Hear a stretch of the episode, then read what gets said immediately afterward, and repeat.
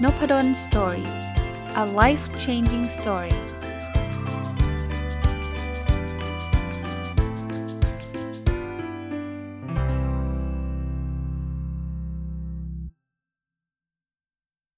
วัสดีครับ ยินดีต้อนรับเข้าสู่นพดลสตอรี่พอดแคสต์นะครับ วันนี้ก็วันอาทิตย์นะครับ ก็เป็นรายการ My Books นะครับ ซึ่งผมก็จะเอาหนังสือที่ผมเขียนเนี่ย มารีวิวให้ท่านฟังอย่างละเอียดนะครับ เรายังอยู่กับหนังสือที่ชื่อว่าที่เราแย่เพราะโชคร้ายเขาสบายเพราะโชคดีนะ ซึ่งเป็นหนังสือที่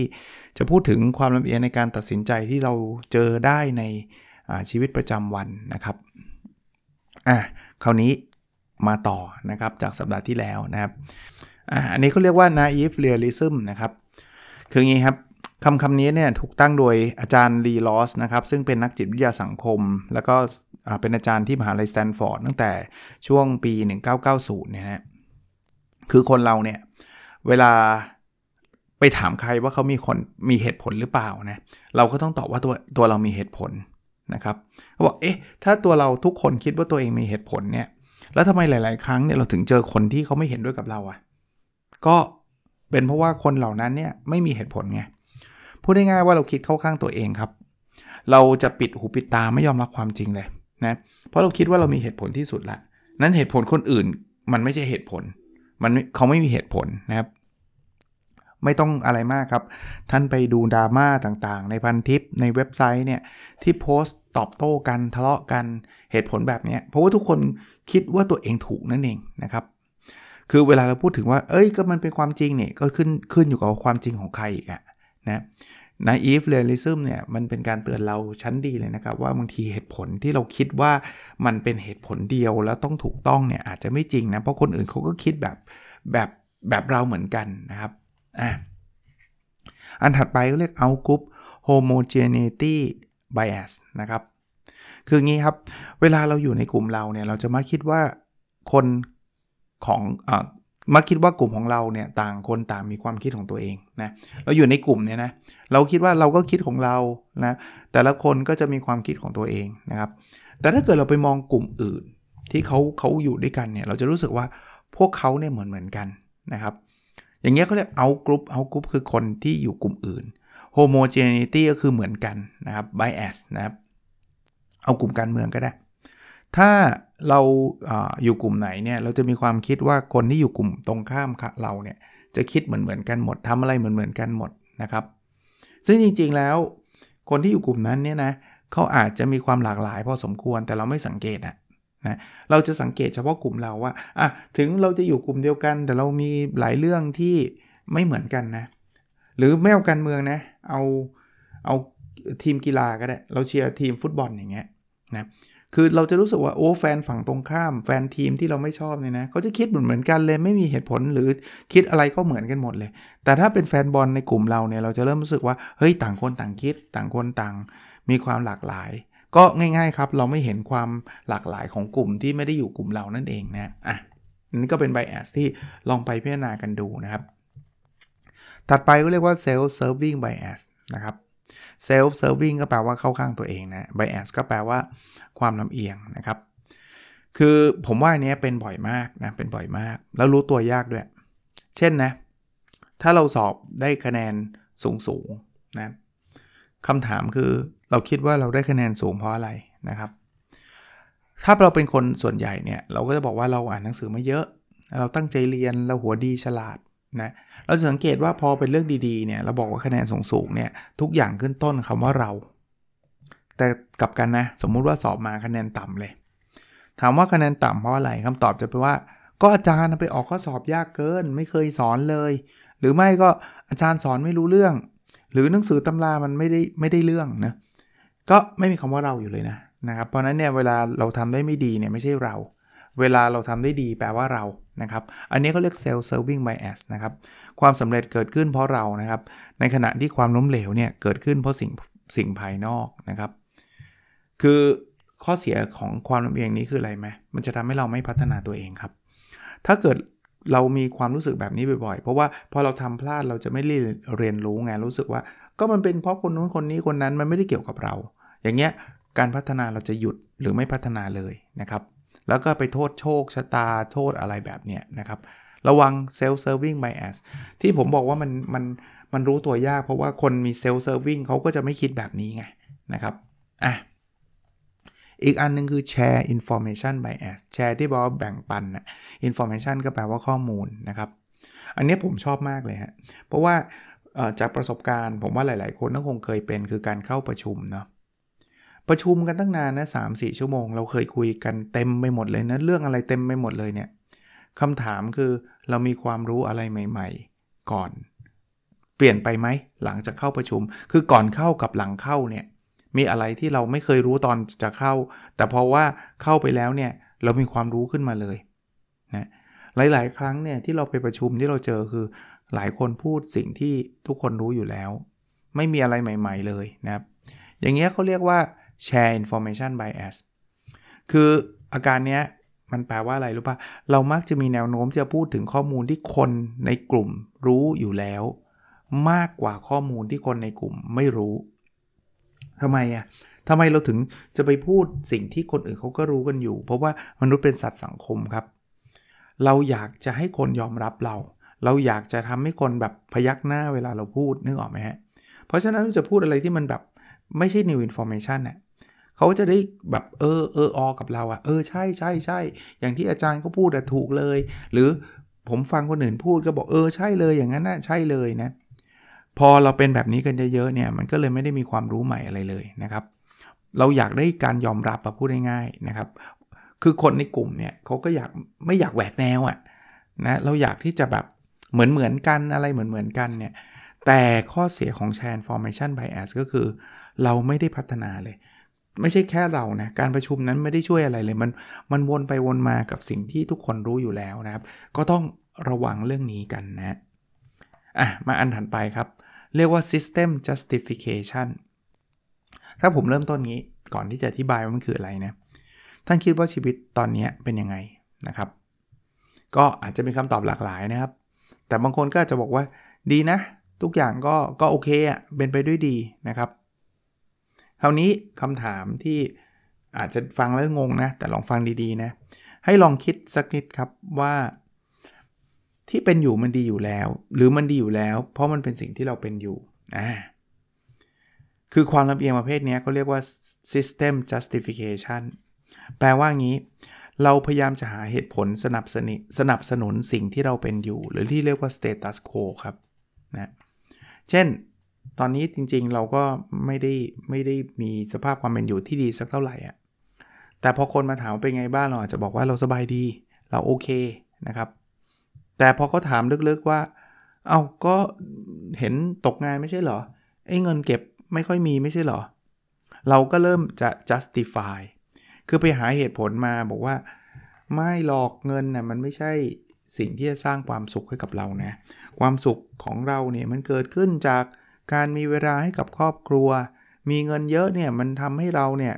สุขภาพแย่แล้วก็ไม่มีเวลาให้กับครอบครัว อันเนี้ยคือ status quo เราคือตกงานใช่ไหมไม่มีเงินแทนที่จะยอมรับว่าเราไม่มีความสุขสักเท่าไหร่ เรากับ justify เขาเรียก system justification bias เรากับ justify คือพยายามหาเหตุผลมาสนับสนุนว่าการตกงานเนี่ยมันดี เราก็หาเหตุผลได้แหละเพราะมันก็ทุกอย่างก็มีข้อดีข้อเสีย เราก็เลือกจะพูดเฉพาะข้อดีนะครับ ก็กลายเป็นว่าเราเราไม่ได้มีเหตุผลจริงๆอะ่ะเราเอาสเตตัสปัจจุบันเอาสถานะปัจจุบันเนี่ยตั้งแล้วเราก็พยายามเอาเหตุผลมาสนับสนุนสถานะปัจจุบันของเรานะอะมาอีกอันครับเขาเรียก trade ascription bias นะครับ คืองี้เคยมีความรู้สึกแบบนี้ไหมเวลาเราเจอใครแล้วบอกนี่ไงดาวไม่ผิดเลยไอ้นี่ต้องทำแบบนี้แน่ๆ เรารู้จักคนเนี้ยรู้จักเดี๋ยวเขาต้องตัดสินแบบนี้อยู่แล้วนะครับ คือเรามักจะมีแนวโน้มที่จะคิดว่าเรารู้จักคนประเภทนี้ดี ว่าเขาจะต้องทำยังไงแบบไหนนะครับ แต่ถ้ากลับมามองตัวเองเนี่ยเรามักจะตอบตัวเองไม่ค่อยได้นะว่าสถานการณ์แบบนี้เราจะทำยังไง คือเรียกง่าย ๆ แบบนี้ครับว่าเราไปตัดสินใจแทนคนอื่น แล้วคิดว่าคนอื่นเดาง่ายต่างจากตัวเรา ซึ่งมันเดายากมันขึ้นอยู่กับหลายปัจจัยเนี่ยเขาเรียก trade ascription bias นะครับ คือมันง่ายเวลาเราคิดถึงคนอื่นครับ มากกว่าที่จะกลับมาคิดถึงตัวเราเอง ทั้งๆนี่จริงๆทุกคนก็เหมือนกันแหละ ทุกคนก็เป็นมนุษย์เหมือนกัน ถ้าบอกว่ามนุษย์เดาง่ายมันก็เดาง่ายหมดนะแต่ถ้าเกิดเดายากก็เดายากหมด แต่นี่เราบอกว่าคนอื่นเดาง่าย แต่ตัวเราอะเดายากนะครับ ก็ก็แปลกดีนะครับ แต่มนุษย์ก็เป็นแบบนี้นะ อันนี้ชื่อ ultimate attribution error อันนี้ผมยกตัวอย่างฟุตบอลเลย ผมดูฟุตบอลนะ แล้วมันก็มีนะ แพ้ชนะเป็นเรื่องปกตินะครับ คราวนี้เวลาทีมเราชนะกับทีมเราแพ้เนี่ยเรามีคำอธิบายต่างกัน เช่น เวลาทีมเราที่เราชอบที่เราเชียร์ชนะนี่เราบอกโหนักเตะเก่ง โค้ชเก่ง เราเล่นกันเป็นทีม คือเหตุผลส่วนใหญ่จะมุ่งไปว่าเราชนะเพราะเราเก่ง เรื่องโชคเราไม่ได้พูดถึงเลย ว่าเราโชคดี แต่พอคู่แข่งเราแพ้นะเราจะบอกเลยว่า ทีมนั้นมันแย่นักเตะไม่เก่ง โค้ชไม่ได้เรื่องนะอ่าคือพูดง่ายๆว่าถ้าเราชนะถ้าเป็นเรื่องดี คือเป็นเพราะเราอะเราเก่งโค้ชเก่งนักเตะเก่งนะครับ แต่ถ้าทีมคู่แข่งชนะ น้อยน้อยครั้งที่จะบอกว่าคู่แข่งเก่งโค้ชเก่ง จะบอกแล้ว ทีมโชคดี มันที่เราแพ้เนี่ยเราไม่ใช่ว่าเก่งนะเราโชคร้ายโดนกรรมการเป่าลูกโทษให้เนี่ยโชคร้ายนู่นนี่นั่น อันเนี้ยเขาเรียก ultimate attribution error นะครับแปลว่าง่ายๆแบบนี้ครับว่าอะไรที่อยู่กลุ่มเราถ้าเป็นสิ่งที่ดีเป็นเพราะเราเก่งเอง ถ้าไม่ดีเป็นเพราะสิ่งที่เราควบคุมไม่ได้ ในขณะที่ถ้าเป็นกลุ่มอื่นเนี่ยถ้าเป็นสิ่งที่ดีกับบอกเขาเป็นโชค เป็นเรื่องเรื่องสถานการณ์ภายนอก ถ้าไม่ดีแปลว่าเป็นพวกตัวเขาเองที่ห่วย นะครับ อันเนี้ยคือ ultimate attribution error คือยุติธรรมบางทีมันอยู่ที่ใครมองนะครับบางทีเราก็อย่างที่บอกนะเราก็อยากภูมิใจอะเวลาเราประสบความสำเร็จ เราก็เอาทุกอย่างเป็นเครดิตของเรานะ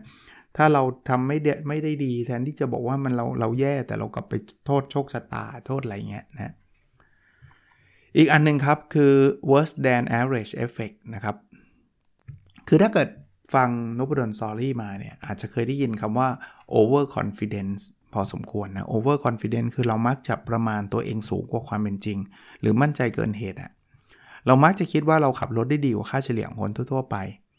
เรามักว่าเราเล่นหุ้นได้กำไรมากกว่าค่าเฉลี่ยของคนทั่วๆไป ซึ่งมันเป็นไปไม่ได้ครับที่คนส่วนใหญ่จะมีคะแนนมากกว่าค่าเฉลี่ย หรือค่ามัธยฐานเนี่ย มันมันมันมันมันมันผิดหลักคณิตศาสตร์อยู่แล้วอะเพราะค่ามันได้มัธยฐานเนี่ยมันคือค่าที่ครึ่งหนึ่งจะดีกว่าครึ่งหนึ่งจะแย่กว่า แต่ถ้าถามคนส่วนใหญ่เนี่ยจะบอกว่าตัวเองดีกว่าตัวเองเจ๋งกว่า แต่ไอ้ worse than average effect เนี่ยมันตรงข้ามกับไอ้ over confidence ครับ มันเป็นพวกที่มั่นใจน้อยมากนะครับมั่นใจน้อยมากตรงข้ามเลย คือถามคนคนนี้จะบอกว่าเราจะแย่กว่าค่าเฉลี่ยเสมอนะครับ เราทำไม่ได้นะครับ ทั้งๆทที่ จะเรียกว่าอะไรฮะเออมันไม่ใช่ทั้งทั้งที่จะบอกว่าโดยส่วนใหญ่แล้วจะเกิดขึ้นกับสิ่งที่เราคิดว่าเกิดขึ้นได้ยากยกตัวอย่างนะ สมมุติว่าไอ้จักกลิ้งอะจักกลิ้งคืออะไรนะคือคือการโยนของในอากาศอย่างเงี้ยนะซึ่งซึ่งมันไม่ได้เป็นเรื่องทำได้ง่าย ๆนะหรือว่า การขี่จักรยานล้อเดียวอย่างเงี้ยก็ไม่ง่ายนะครับ หรือเจอเงินตกอยู่บนถนนก็ไม่ง่ายนะพอเราถามว่าแล้วโอกาสที่เราจะทำเรื่องนี้เรื่องพวกนี้ได้หรือเปล่าเราจะ underestimate ตัวเราทันที คือถ้าเราคิดว่าไอ้สิ่งเหล่านี้เป็นสิ่งที่ยากเนี่ยนะเราจะคิดว่าเราจะแย่กว่าที่เป็น ทั้งทั้งจริงถ้ามันยากเนี่ยทุกคนก็ทำไม่ได้เหมือนกันหมดนะแต่เราจะรู้สึกว่าตัวเองไร้ความสามารถ แย่จริง ๆ มันไม่ได้แย่ขนาดนั้น อันนี้มันมีโอกาสเกิดขึ้นนะครับ เป็น เขาเรียกว่าไอ้อะไรนะ worse than average effect นะครับ ก็ part นี้เนี่ยจะเป็น part ที่ถ้าใครฟังตั้งแต่ตอนแรกนะ ผมเคยเล่าให้ฟังว่าหนังสือเล่มนี้มันจะมี 2 part ใหญ่ ๆ นะครับ part แรกคือความลำเอียงด้านสังคมนะ ก็ตั้งแต่ episode ของของเล่มนี้ตั้งแต่แรกเลยจนกระทั่งถึงเมื่อกี้นะครับ เป็น social bias นะครับ แต่ต่อจากนี้จะเป็น part ที่ 2 นะครับเขาเรียกว่า memory bias นะครับเป็นความลำเอียงด้านความจำนะเรามาต่อกันเลยนะ ในความลำเอียงด้านความจำอันแรกเนี่ยเขาเรียกว่า bizarreness effect bizarre แปลว่าแปลกนะครับ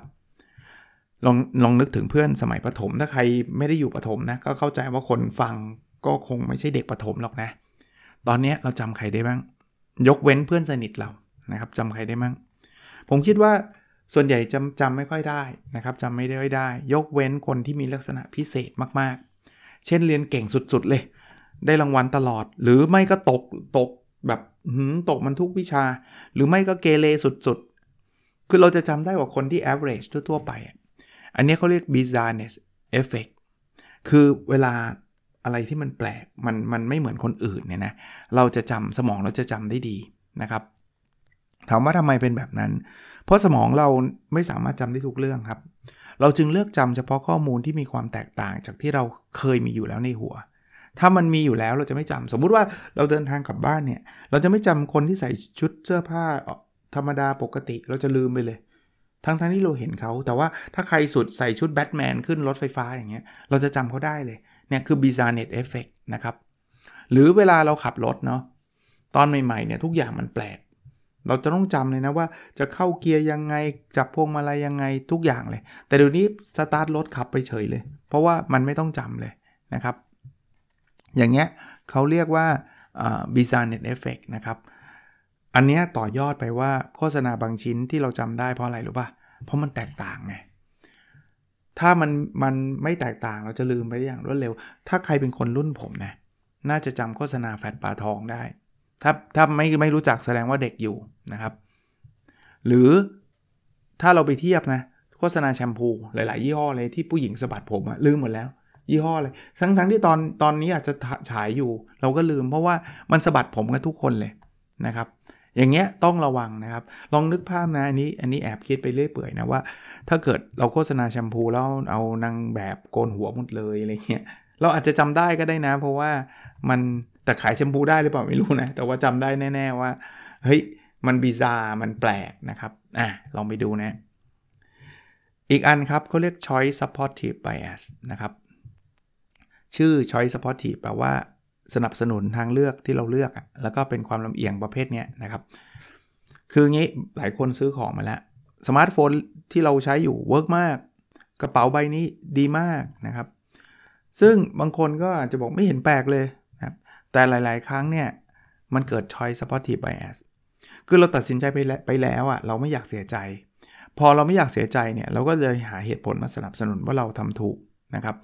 เช่นเราซื้อสมาร์ทโฟนเครื่อง 30,000 ไปแล้วอะมันจะไม่ดีได้ไง มันต้องดีแล้วล่ะ เราก็พยายามหาเหตุผลมาบอกสมาร์ทโฟนนี้มันช่วยเหลือชีวิตเราได้ยังไง มันแบบโอ้โหดีสุด ๆ ประทับใจสุด ๆ ซื้อกระเป๋าใบละหลายแสนมาแล้วอะจะบอกว่ากระเป๋ามันห่วยเองซวย มันก็รู้สึกแย่ใช่ปะเราก็จะ หาเหตุผลมาสนับสนุนการตัดสินใจที่เราทำไปแล้ว อย่างเงี้ย choice supportive bias นะครับเราเราบางทีบางทีเนี่ยยิ่งมีการลงทุนมากเนี่ย เราจะยิ่งพยายามหาเหตุผลมามากขึ้น เพื่อ support choice ของเรานะถ้าเราซื้อรถที่มันแพง เราก็จะบอกว่ารถคันนี้ขับนุ่มมากดีอย่างงู้นดีอย่างนี้นะครับ แล้วบางทีเราก็ไปหาข้อมูลมาสนับสนุนนะเช่นเรา เราไปซื้อรถเบนซ์เราก็เลยไปถามคนที่ซื้อรถเบนซ์มาแล้วไอ้คนที่ซื้อรถเบนซ์มาแล้วมันก็มี choice supportive bias ต้องระวังนะเขาก็บอกว่าเบนซ์เขาดีเนี่ยโอ้โหครับ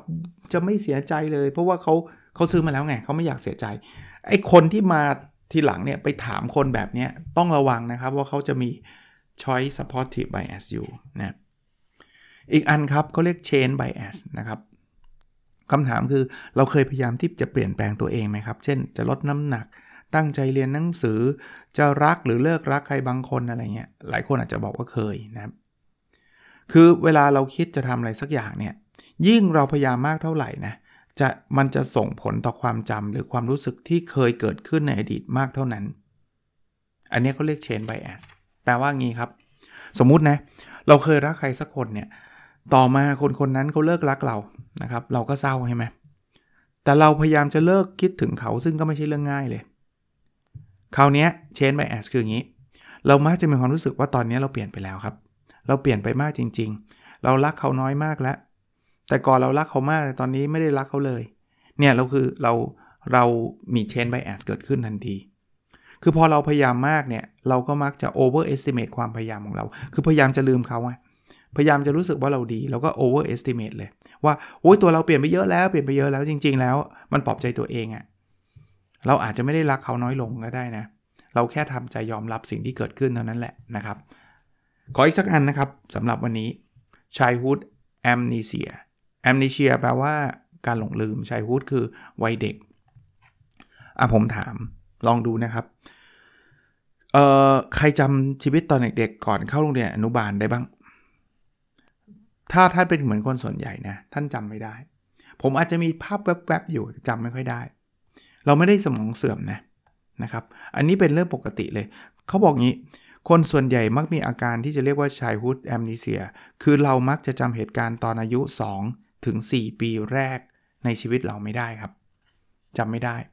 บางคนอาจจะจำได้แต่ส่วนใหญ่เนี่ยความเลือนจากความจำเราจะเลือนลางมาก และยิ่งอายุเรามากขึ้นเท่าไหร่ความจำเรื่องนี้จะเลือนลางไปมากๆครับ จริงนะครับ เวลาเราพาเด็กๆไปเที่ยวเนี่ย บางทีเด็กอายุแบบ 2-4 ปีอะเขาจะจำไม่ได้ครับ เขาจะเคยไปเที่ยวบางคนลงทุนไปเที่ยวแบบต่างประเทศนู่นนี่นั่นเลยนะเขาลืมครับเพราะนั้นก็ไม่ได้ผิดอะไรอันนี้เป็นธรรมชาติของมนุษย์นะแต่เพียงแต่ว่าถ้าใครอยากจะพาลูกๆไปเที่ยวที่แพงๆ แล้วอยากเป็นทริปประทับใจอะไรเงี้ยสองขวบถึง 4 ขวบอาจจะยังยังไม่ได้เป็นทริปประทับใจแต่ถ้าถ้าอยากจะไปก็ก็ไม่ห้ามกันนะครับ โอเค ประมาณนี้นะครับ เดี๋ยวสัปดาห์หน้าก็มาต่อเช่นเดิมนะครับ ที่เราแย่เพราะโชคร้ายเข้าสบายเพราะโชคดีนะครับเออหนังสือน่าจะมีที่ C1 แล้วก็ใน To Read ก็น่าจะมีนะครับ โอเคนะครับ แล้วเราพบกันในสดถัดไปนะครับ สวัสดีครับ